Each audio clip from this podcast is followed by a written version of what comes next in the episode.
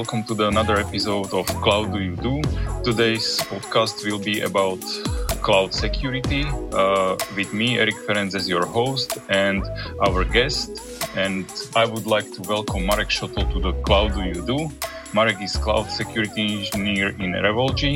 He also runs his own Hackitect playground, which we highly recommend, and he's also the cloud enthusiast. So welcome, Marek.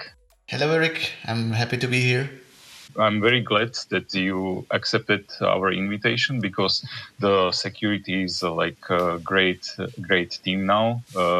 And also, I think you are like very interesting guy, because lots of IT people are not so open. They don't know how to talk, and you got your own channel, and I hope it will be very interesting podcast. So can you introduce yourself? So yes. Can you tell us something about you, like background? Okay, my name is Marek Šottl. Some people know me as a Hackitect, which means hands-on architect or hacking architect. I love board games. I love running. Those are like my big hobbies. Today with Corona, it's a bit harder. And I love fantasy, movies, books, or whatever. So that's exactly me, and I'm in security now like more than eight to 10 years. And actually I didn't study security, which is really funny. I studied software engineering and computer science in Berlin. Same as me, yeah. And I never known that, that I will go to cybersecurity, because this was just a coincidence, or I would say destiny maybe. Because I was not looking for the job as a cybersecurity expert or anything like that, because at that time the market was not so big as it is today. And I was like, okay, well, I will look for some job after school, after university, and I get a job for automation in one bank, and they canceled the position. And basically then they called me, we canceled, we fired basically the manager who hired you, but we have another option for you. It's in cybersecurity, but you will need to go through the interview again, and it will be a little bit different story. So then I tried. My manager just gave me the chance, he gave me a shot, and then I started in cybersecurity. So it was just a coincidence that I appear in the cybersecurity. And have you got any experience with hacking or with security? Like, did you ever heard about it or try to do some hacks or at least like ethical hacks now? I mean, okay. I don't know what I can say here. I don't know who will listen to us, but I was not a hacker before. Maybe cracker, because. And I know that you like games, and we are talking lots about the game initiative in cloud.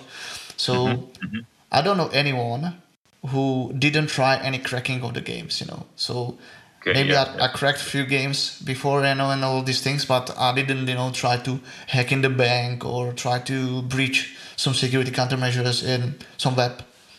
So till that time, I was focusing mainly on architecture and software. So it means the development. And funny stuff is that my background was in the game development. So I was like thinking, yes, I will find a job in the game development, because my main focus was on C++ and OpenGL. And what happens, I had like big eyes, and I was thinking, yes, the market will be really, heavy, and I will do the games. But when you are in Czech Republic, there are not so many studios where you can go without experience, without your own games to be the game developer. So I tried to look for also something else, and you know how it ended. Nice. Actually, that's nice that you got a gaming background a bit. I got also gaming background, and I know also the in-game security is a big issue. So I hope we will get into it in the next questions. But now still back to you a bit. Like, okay, so when we now talking a bit about hacking and cracking, have you been ever hacked? Like your computer? Not directly, and especially today when you are working in cybersecurity and you are exposed. Because I'm sadly exposed, and it's not obvious, but I'm a little bit introvert. But what I'm doing is to giving back to community, and it exposes you. If people started to know you, it exposes you to public, and you started to be more known, more publicly known. So then lots of people are trying to get in your web page and trying to hack you. So I know that some people are really trying to find any mistake that I will do in my like public applications and web and all of these things. Understand. But when I was 14, I will not say that it was hacked, but I get malware on my PC, you know. So I don't know. There are lots of people who get malware on their PC, and I think that almost everyone encountered that at least once per their lives. So I was not directly hacked by some hacker or something like that, but I downloaded malware when I was 14. Then it's just I need to reinstall my PC, so just wipe it out and basically reinstall all the system. And as you were saying that you like sci-fi and board games and running, so for example, when we're talking about sci-fi, you prefer books or more movies? A little bit of both. I also read some prerequisite for Star Wars or some Star Wars book, and it was better than the movie. You know, it was really funny because movies are sometimes really good. The old ones, they are really good, but when you read the book, it's absolutely different story because you can put there your imagination. So you are not, you know, restricted by something that someone else created for you. And you can, and the same is with the security, you know, security is about way how you think and approach it on that. So I like both, but today, you know, with Corona and all of these things, and when I have really tired eyes, I like to more listen or watch. Yeah. Same about me, I would say. Now back to the security a bit, and also to the running. Like I don't know if you know, I'm a bit like this smartwatch and fitness stuff enthusiast. And like last summer, the Garmin got hacked for 3 days. They were not able to process any data. It wasn't like normally. It's not a like, big issue, but once you run and do this stuff, like checking others, how they train, you got like offline for 3 days. And the main issue there was like Garmin got its own paying stuff, like Google Pay. There is a Garmin Pay. Mm-hmm. So they were trying to steal as much identities as possible to get into these payments. So that was a big stuff. So it's also related like real life, like running and also this cloud stuff. I think that's the like, minor thing that can happen to you, because you know you can run without with the smartwatch. This is okay, but there are also like worse cases or like more dangerous cases of hacking, where it is not only about your identity, because yes, they can steal your identity and they can use it for something. That's true, and it can be a little bit dangerous based on the system type, but if you are talking about, for example, medical systems, that and today it is a big topic during the like pandemic, there are lots of systems connected to the internet and using some special crafted protocols or also custom protocols. Mm-hmm. Some of them are exposed through the IP protocols to the internet, and also you can have cardio stimulator, which is remotely monitoring and sending the data to the doctor, you know, to not need to visit him all the day and every time and every week. So your cardio stimulator is connected to the internet, and you know we're talking with my friends in cybersecurity and some hacking communities that this will be a really dangerous case if somebody will be able to get inside of one device where you are like dependent on. You can have dependent or independent cardio stimulator, yeah. But they can basically, you know, they can say, okay, if you will not pay us 7,000 euros per month, we will disable your cardio stimulator. Yeah, that would be life-threatening. Yeah, that's true. That's the worst case. So when we already started with these topics, so can you tell me the security is kind of a broad? What do you imagine under the? Especially now, let's talk about cloud security. So yeah. What do you understand under the term of cloud security? Yeah. I really like that you say the cloud security, because if we talk about the security itself, and I remember that I had to chat with my boss about that, and I did a really big mind map of the areas in the cybersecurity, whereas digital forensics, governance, hacking, red teaming, purple teaming, white teaming, green teaming, yellow teaming. You have management in cybersecurity. You have compliance guys, risk guys, security developers, cloud engineers, DevSecOps engineers. You know, lots of different areas where you can go in the cybersecurity, and it's becoming like IT in IT, like really big field. So I'm really happy that we talk about the cloud security. So under the cloud security, I see really simple stuff, you know. It's not about secure cloud, but the security in cloud. Because secure cloud is something that that's provided by the cloud provider. They take care about that in the context of shared responsibility model. But cloud security, at least for us who use cloud on daily basis, is how we practice security in cloud. Do you have any like guidelines? Okay, understand. So prepare like next 2 hours. I will give you like lots of bullets. Okay, then. I don't mean to overwhelm our listeners. Like I meant it like, for example, when we talk to some CTO or CEO, the guys which are like on upper level, and they heard like or tell themselves like, okay, we need some kind of security. We got a cloud solution, and what we need to focus on. Like, give me like 3 bullet points. What I need to focus. First thing that you need to know is very simple. What kind of application you are running in cloud? It is software as a service. It's a platform as a service. It's a full infrastructure as a service. It's a stateless or stateful application. And based on that, you can decide how you will secure it. And also, are you in a regulated industry? Do you need to have PCI DSS or HIPAA compliance? These are the things that you need to decide to know where to go. And then you will talk about the configuration of the cloud services. You will talk about the encryption at rest and at transit.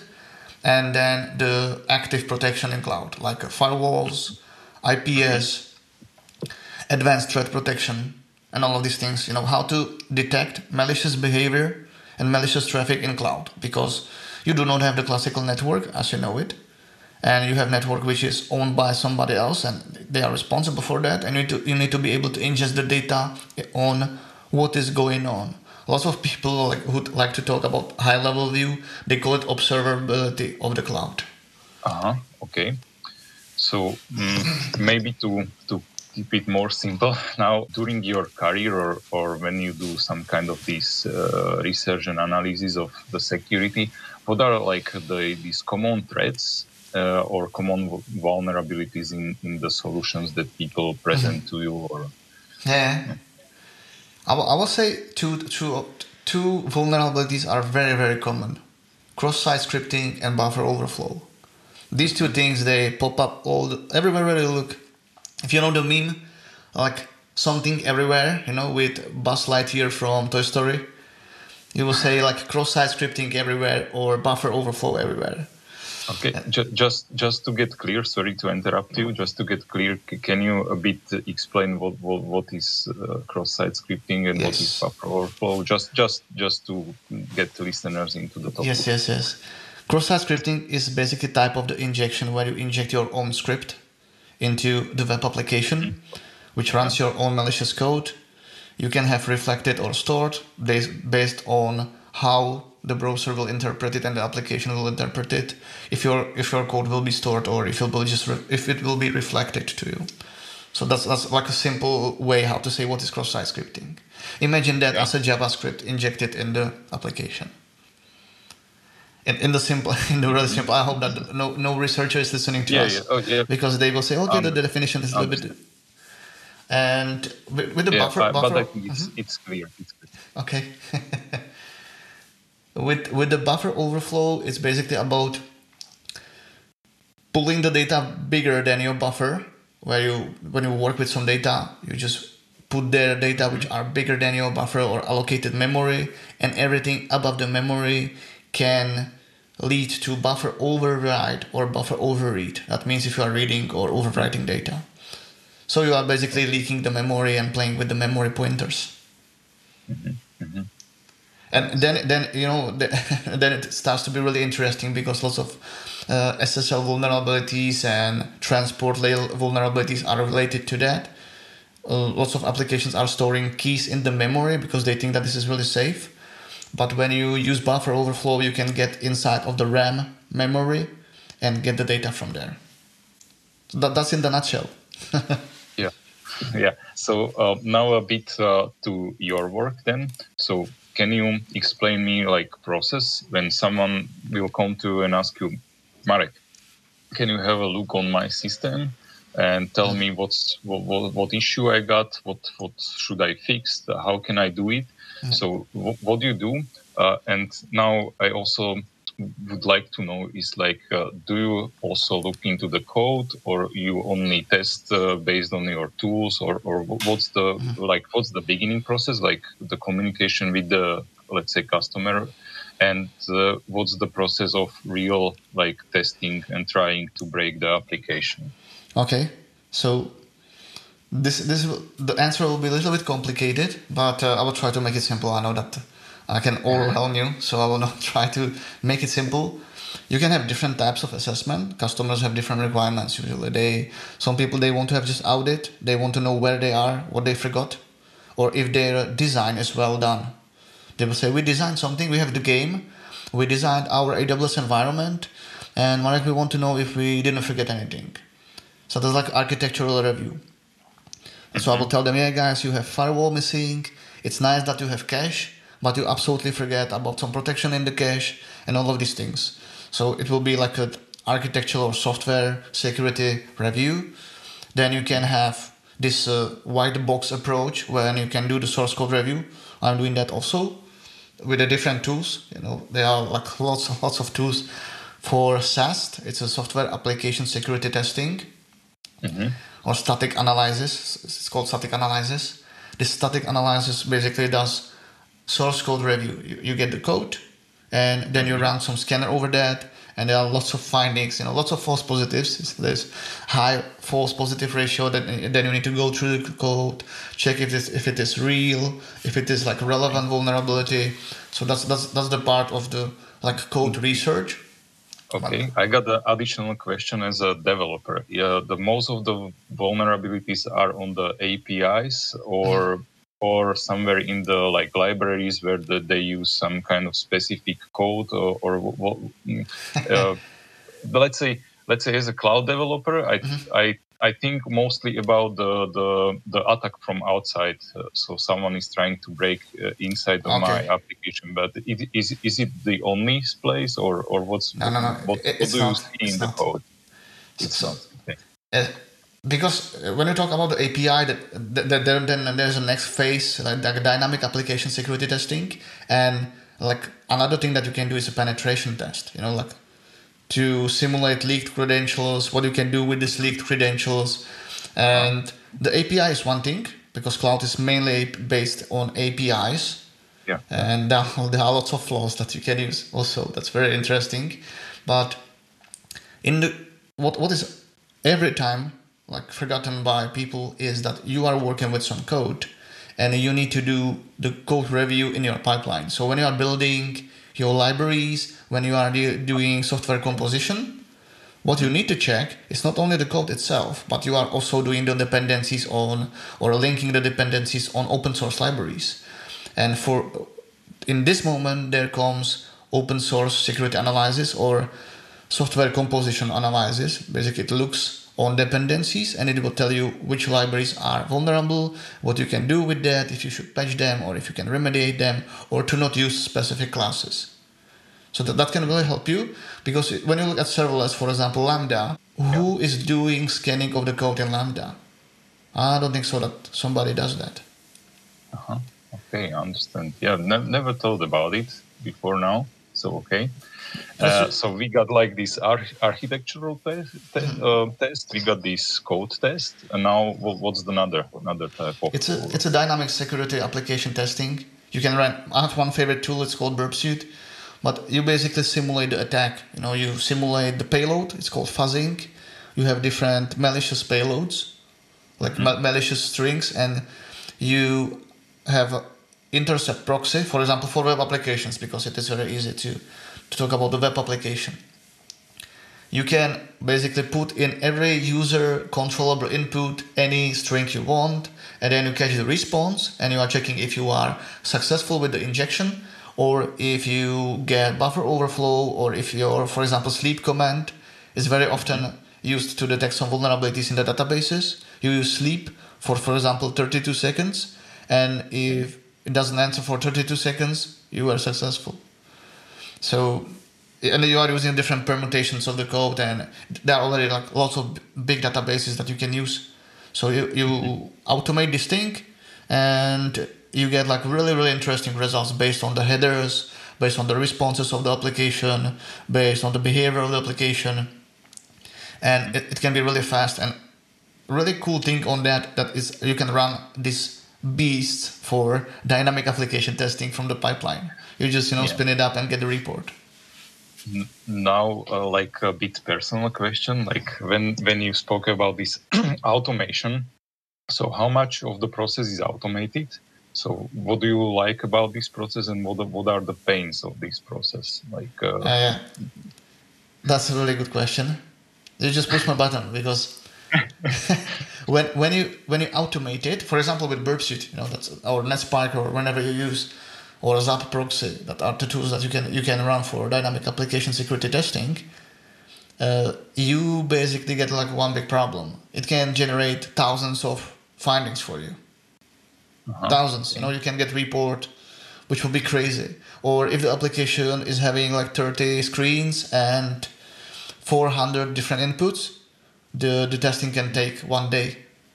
And you can also simulate different amount of users, like different amount of threads. But still, it will take lots of time. You will get lots of results. I think that the fun part is the manual testing. You just intercept one request, modify it, and then you are waiting what happens. That's the moment where there's a fun. You write some code, and then you are waiting if the application will, just die, or what will happen if it will sleep. What I'm really doing, and I'm having fun on that. I'm trying to inject objects with the memes inside of the application. I see. Like improve the facelift, or in one application I take an object with the Pac-Man game. And I injected it. It was a police investigation system. Really? Nice. I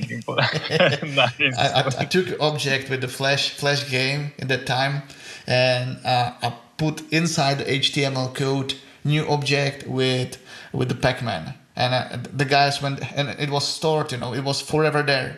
It was just you cannot delete it. It was just it becomes part of the application. Oh. So when you nice. Locked in the application, then there was a Pac-Man game. That's the funny part. That's eye-opening for the developers, I would say. Once in your police application, there is a Pac-Man running. Yes. Nice. And in terms of like time.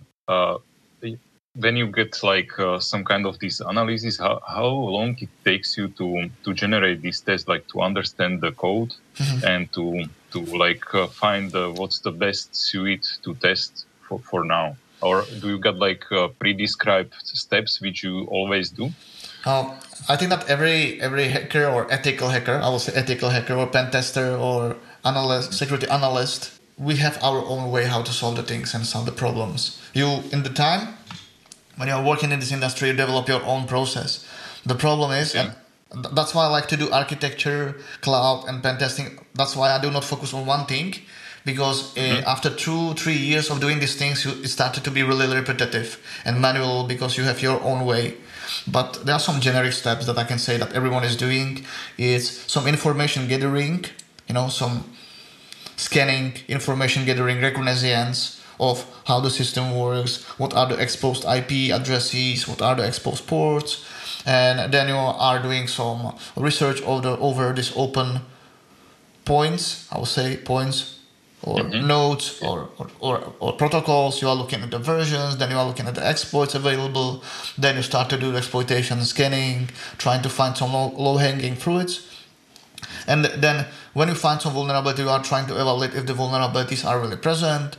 Then you are trying to exploit, write your own code, which will serve as POC, proof of concept. And then when you are successful, you are in.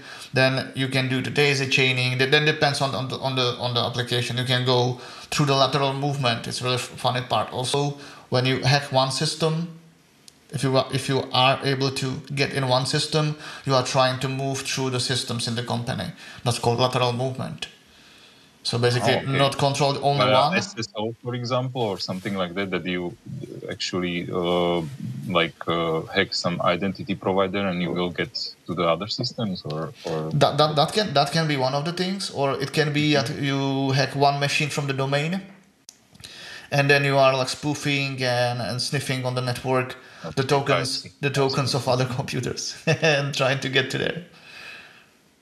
Nice, but where I'm heading with this first question is like when you say that you can automate lots of stuff. Like let's talk about now me. I will say to myself, I don't need a security engineer. I got lots of these tools, and I can try to do like some security check. So what are the, like, common misconceptions? Like the people like me, let's say, that they will say like, okay, I don't need CDN or something like that. I don't need this kind of protection. After this, let's say, automated test that me as no security engineer did. What are like this common open stuff or misconception that people think that it's secure, but actually it is not? Yes, that's the eternal fight in the cybersecurity and in the quality and architecture everywhere. It's a technical debt basically that you create. But with automation, you can automate source code review, you can automate this dynamic scanning, you can also automate the dependency scanning, you can automate container scanning. All of these things can be part of the pipeline and it can save you a vast amount of time. And this is something what we are working in now in Revolgy to build some, I would say, pipeline, which will give you all of these checks when you write the application and migrate it to cloud, from the application scanning to the infrastructure scanning, and then aggregate the results in one storage and one database where you are just looking at single pane of glass, and then you see all the vulnerabilities, all the problems from the application libraries to the servers in one place. So there are several platforms that can help you to do that. And regarding the misconceptions, that also like a design problems, because CDN is never enough, and it's also about the management. You know, management is not very aware that if you are going to do the business without cybersecurity, then there is a question why you do the business at all, because there can be one event, one big incident, which will lead to the end of the company. And there are several companies they were hacked. And because they were not big enough or they were interesting enough, they just ended in a few days. They just bankrupt.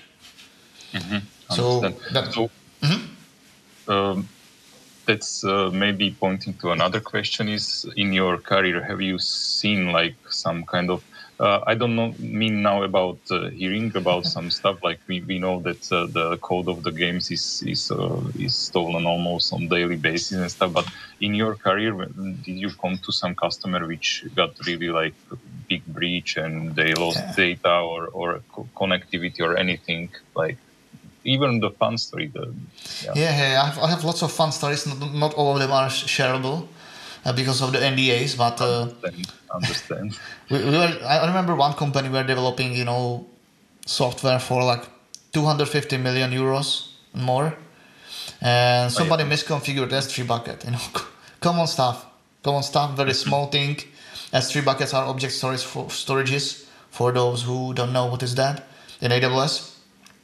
And I had like chat with the manager of the team, and I told him, man, you misconfigured the bucket. You know, it can be public, and there are some public source codes. Imagine that some hacker is running now the scan and are using like a DNS recognition and doing the scanning over the S3 bucket namespaces, and they will discover our software, which we're selling for 250 million euros. And the response of this guy was very strange, and he told me, yeah, I always wish to have an open source. You know, and I was like, okay, that's a nice wish, but we are actually selling the software. So it's also about the people, how they understand it. And I always say that security is not about hardening, shielding, or whatever. Security is comfort of usage. The things work how they should work, and there is no way how to misuse the system in any way. Because I was reading some book, and there was written that hacking is not like related to ones and zeros and IT. Hacking is about using the system in the way where it wasn't intended to work like this. So you are basically looking at the misusing the system, and this is exactly the case. Or there was another story that I was running penetration test for, and I said it on one Czech podcast, but I will repeat it here because it's really good story. We were building a new cloud platform, and it was a custom, basically one custom cloud platform. We want to build our own, and we build the APIs, you know, VM management, all of these things. And I was the one who worked on the test or assessment of the API itself. And then I ran some scans, and I get like a cool idea to create like 1,000 machines per second. And there was no API gateway or no throttling gateway. So I was able to create 10,000 machines per second with absolutely nonsense setup. You know, like it was not possible to do this workflow in the console, in the web interface, but it was possible to do it through the API that you use the calls in the different order. and it created... So actually, that was an infrastructural hack.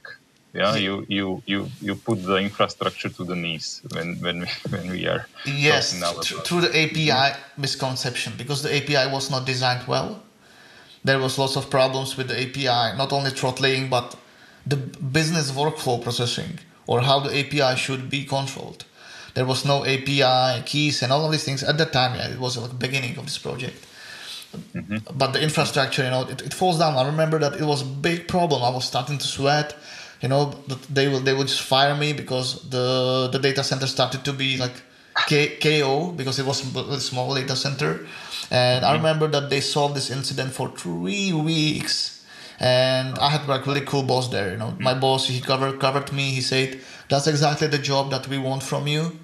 I was really scared because I found a flaw which will cost like millions if it will be in the production. And then we had like chat with the guys from the business, and they say, yes, but you know, we lived with the idea that if you will create infinite amount of instances in cloud, we will get infinite amount of dollars. And then somebody comes and try to explain them that, you know, that's computers, you know, this in your basement there are computers which are running this cloud behind. We have limited amount of RAM memory, we have limited amount of storage. We cannot create an infinite amount of resources. And then they implemented some countermeasures. But this is actually great to help people like you, because as I know from my experience as a developer, most of the people think about the solution, like they got info what it needs to do, and they will implement what it needs to do or have to do, you know, and they don't think about the consequences, like when something is open or not. And usually it's good to have someone else who got like this different point of view on the problem, not only what it needs to do, but also what it can do. And that's great approach. I think that the critical part is a critical thinking, you know, and even in the architecture, because I'm not anymore just a pen tester, because that was the start of my career. Today I'm working as an architect and engineer. It's very important to know and to embrace everyday critical thinking. You know, looking at the edge cases, because if the edge case will happen in the production system, there will be a big problem. For example, I did a review for one company which is running some PCI DSS compliant infrastructure. It was not really compliant. They have application which is working with the payments data, and they didn't have any web application firewall. So this application was exposed to the internet. There was a zero protection. And because somebody forget about that during the design phase, they didn't realize that they forget this very important part. So if anybody will write an injection in their application, there will be no gateway, in this case, web application firewall, which will block the malicious request. Okay, so there are like a big, also like basic parts sometimes missing, you know. It's like you have a car, but you forget one wheel. Yeah, that's like this focus on like one area. Like we need to deliver to customer this and this and this, and actually you really like running blind on the another area. Yeah, that's and true. I got another question related to security, and it's like, can you see like some patterns in some kind of domain? For example, when we thinking, is there a different security in the banking versus like e-shops or in the governments? Can you tell the difference, or is it mostly the same? It's not the same, and this is what I like on this job. You know, I didn't select security because I want to do security. I selected because of the different, you know, if you are doing data analyst or data engineer, you are doing just the data. And here in security, you can do lots of things, even not related to security. That's what I love on that. And that's why I'm saying that I'm a Hackitect, like a T-shaped guy who doesn't have knowledge in one field. So I love it on this way. Banking is having different requirements than gaming. E-shops are mainly focused on the web security and redundant connections and being able to serve millions of the customers at the same time. Banking is focusing on the data security and the payment security and the flows. And that's what I really love. There are like lots of patterns in cloud. You can have transit VPC, you can have public-private subnet, you can have shared VPCs, you can have different models, different approaches. You can have a WAF sandwich, you know, like lots of different design patterns that you can use for different purposes. Can you explain me what's WAF sandwich? Yeah, you have multiple. You have like sandwich of the WAF web application firewall, which is running load balancer in front of the firewall and behind it. Basically, you have load balancer which can spin up more firewalls for you if you need some of them. And also, when you mentioned the gaming, there's a bit different point of view on the security. First, of course, we know that no one wants that your code will like to be stolen. Yeah, that's now it's a bit harder on the because you got like client side and server side.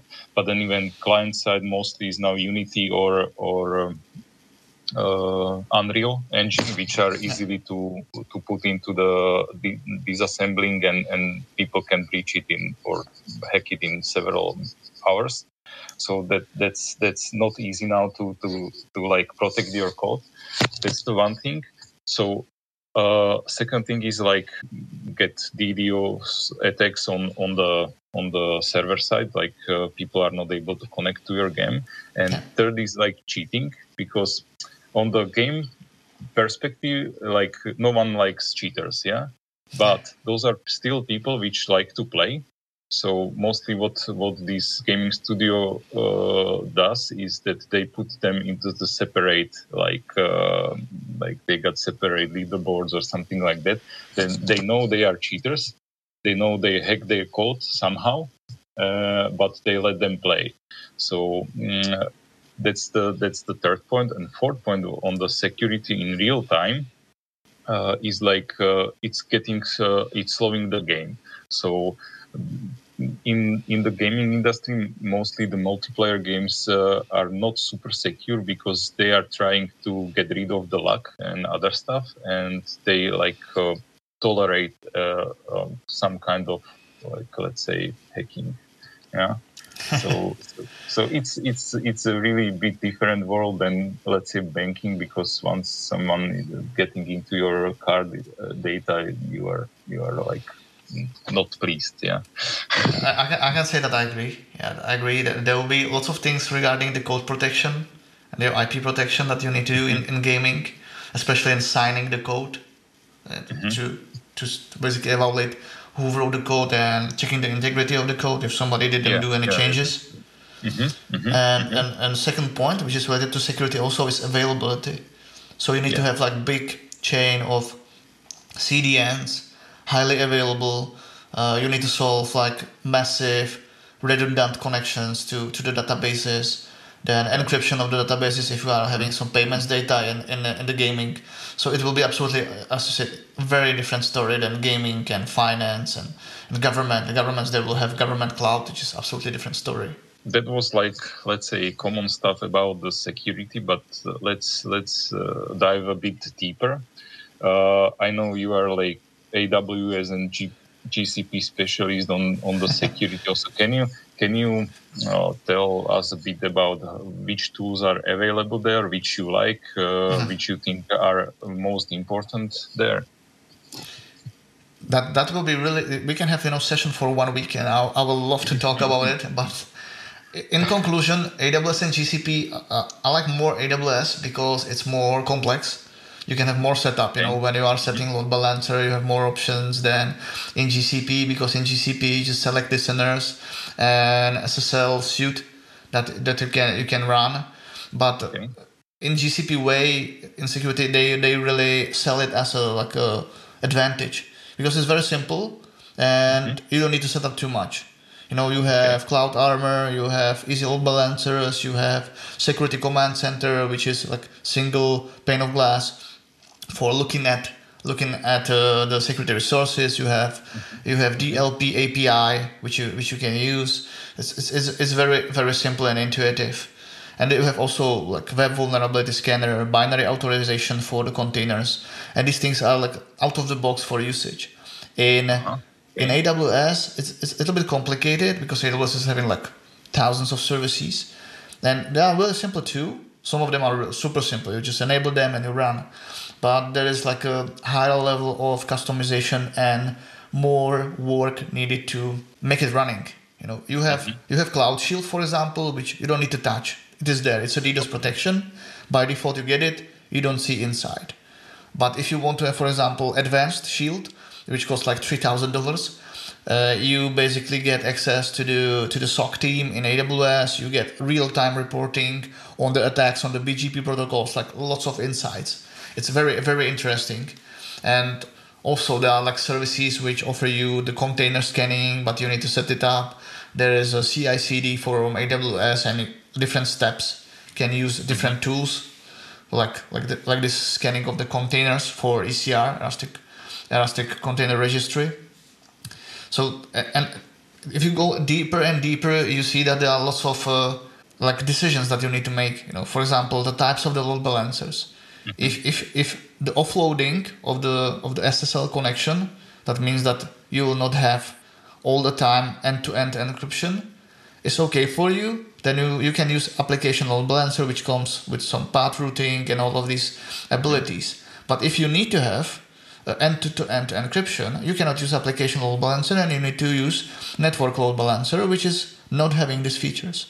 And that makes the cloud engineering a little bit more complicated, and also the cloud architecture a little bit complicated, because it really depends on the requirements. Then we need to select specific tool with a specific configuration, and same it will be with web application firewall from AWS, because you have different integrations available with the CDN, with the AWS API Gateway, and all of the setup, like pre-signed URLs, Lambda at edge on the CDN. It depends on the design that you selected and on your requirements.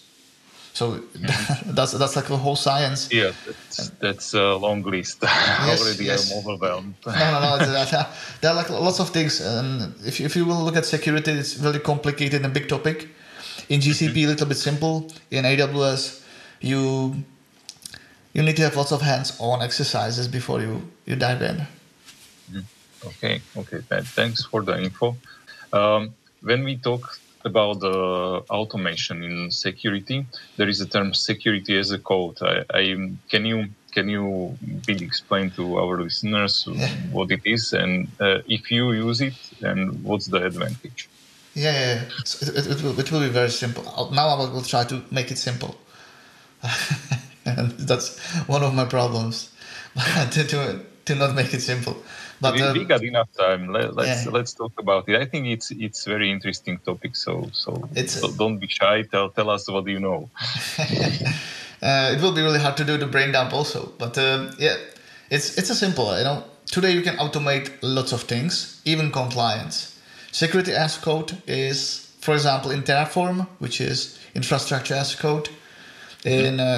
For AWS, Azure, and GCP, and many other platforms also. You can manage lots of stuff with Terraform.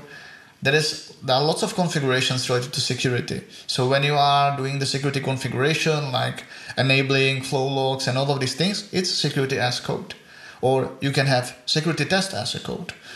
Zap Proxy is having something called Zest script, where you codify your penetration testing.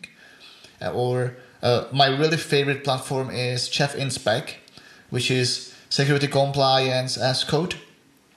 And it's based on Ruby. And they have some like profiles where you create the controls, and in the control you specify how your target environment, server, application, AWS resource should look like. And if it is not compliant, it will report you your control failed. And to give you some example, you can say that I will have 2 VPCs and exact IDs of these VPCs.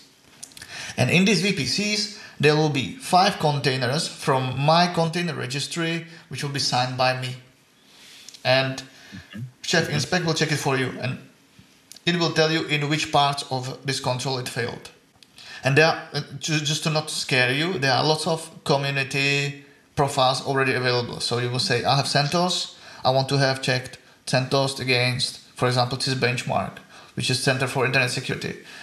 Basic benchmark of like a security setup of your Linux instance, and it will do it for you. You will just call this profile, and there are lots of them like prepared by the community for you. So you don't need to actually really write the code. You can reuse what somebody else created. But if you like the code, then feel free to serve yourself. Okay. And now I get additional question is like, is it mostly used on the like big infrastructure, big solutions, or you can use it also on the small stuff, like to make it faster, your development faster, or to help you to just check small stuff also?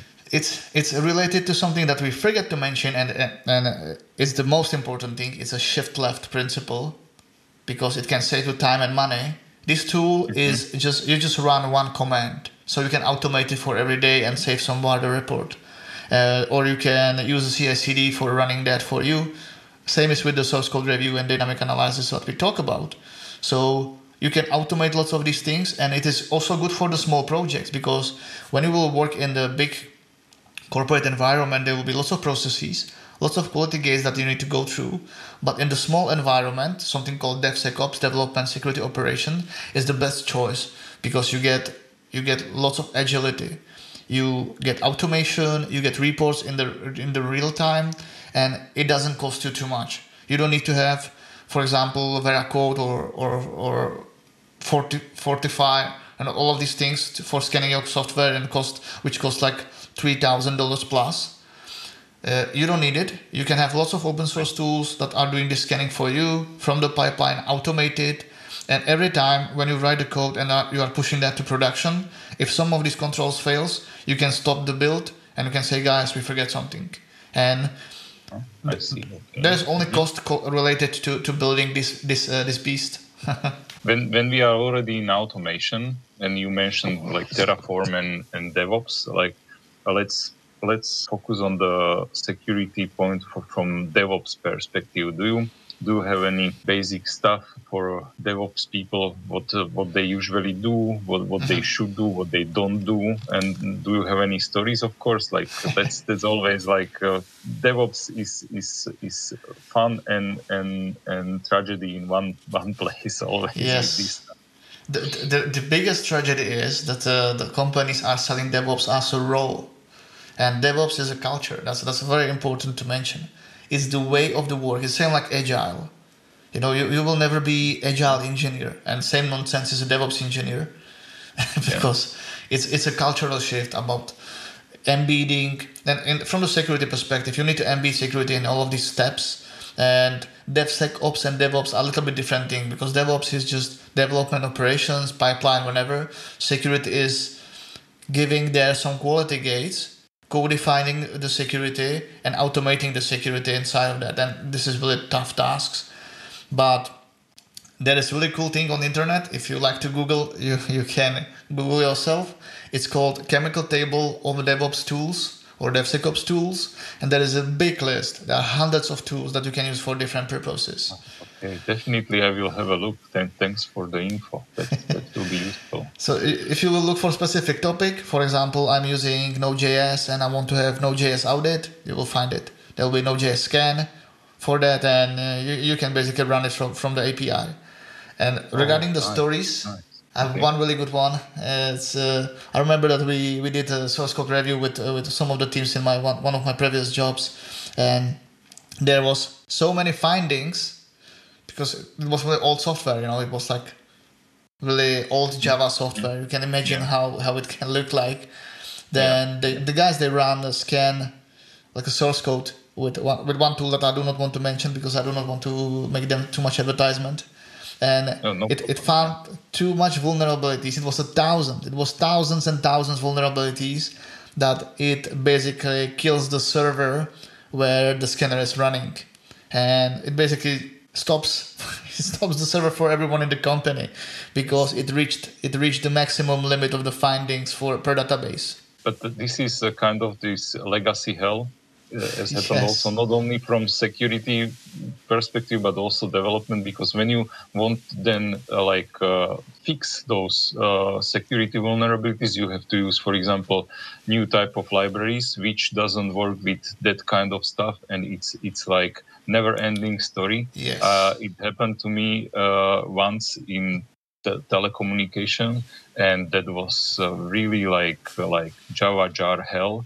And it started exactly with this kind of check, like let's change one jar because it used something which we should not use, and then it was like never-ending story. This is really, really, really jar hell. But I know what you're talking about, and it's I understand it also from development perspective that it's hard to fix lots of these stuff. That's why I'm saying that security is about something else than people think. And also the security guys are talking about.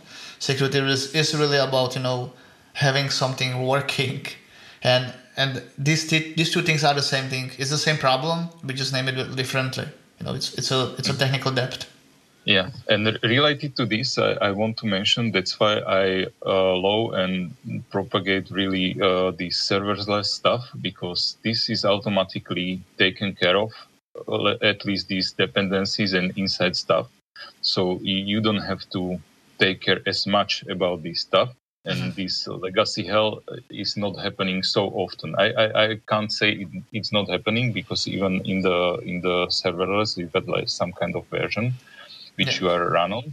But this will help you a lot, especially when you are not the security super stuff, and also in development when you only know about how to create the API and stuff, and you don't want to get into this dependency hell. This is big help. Yes, and it's not only about the dependencies. It's about but with Lambda there are other problems, that cold start, and all of these things that you need to solve.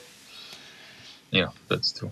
So it's not the laser cannon which will solve everything, but it can solve lots of problems for you, especially in the serverless field.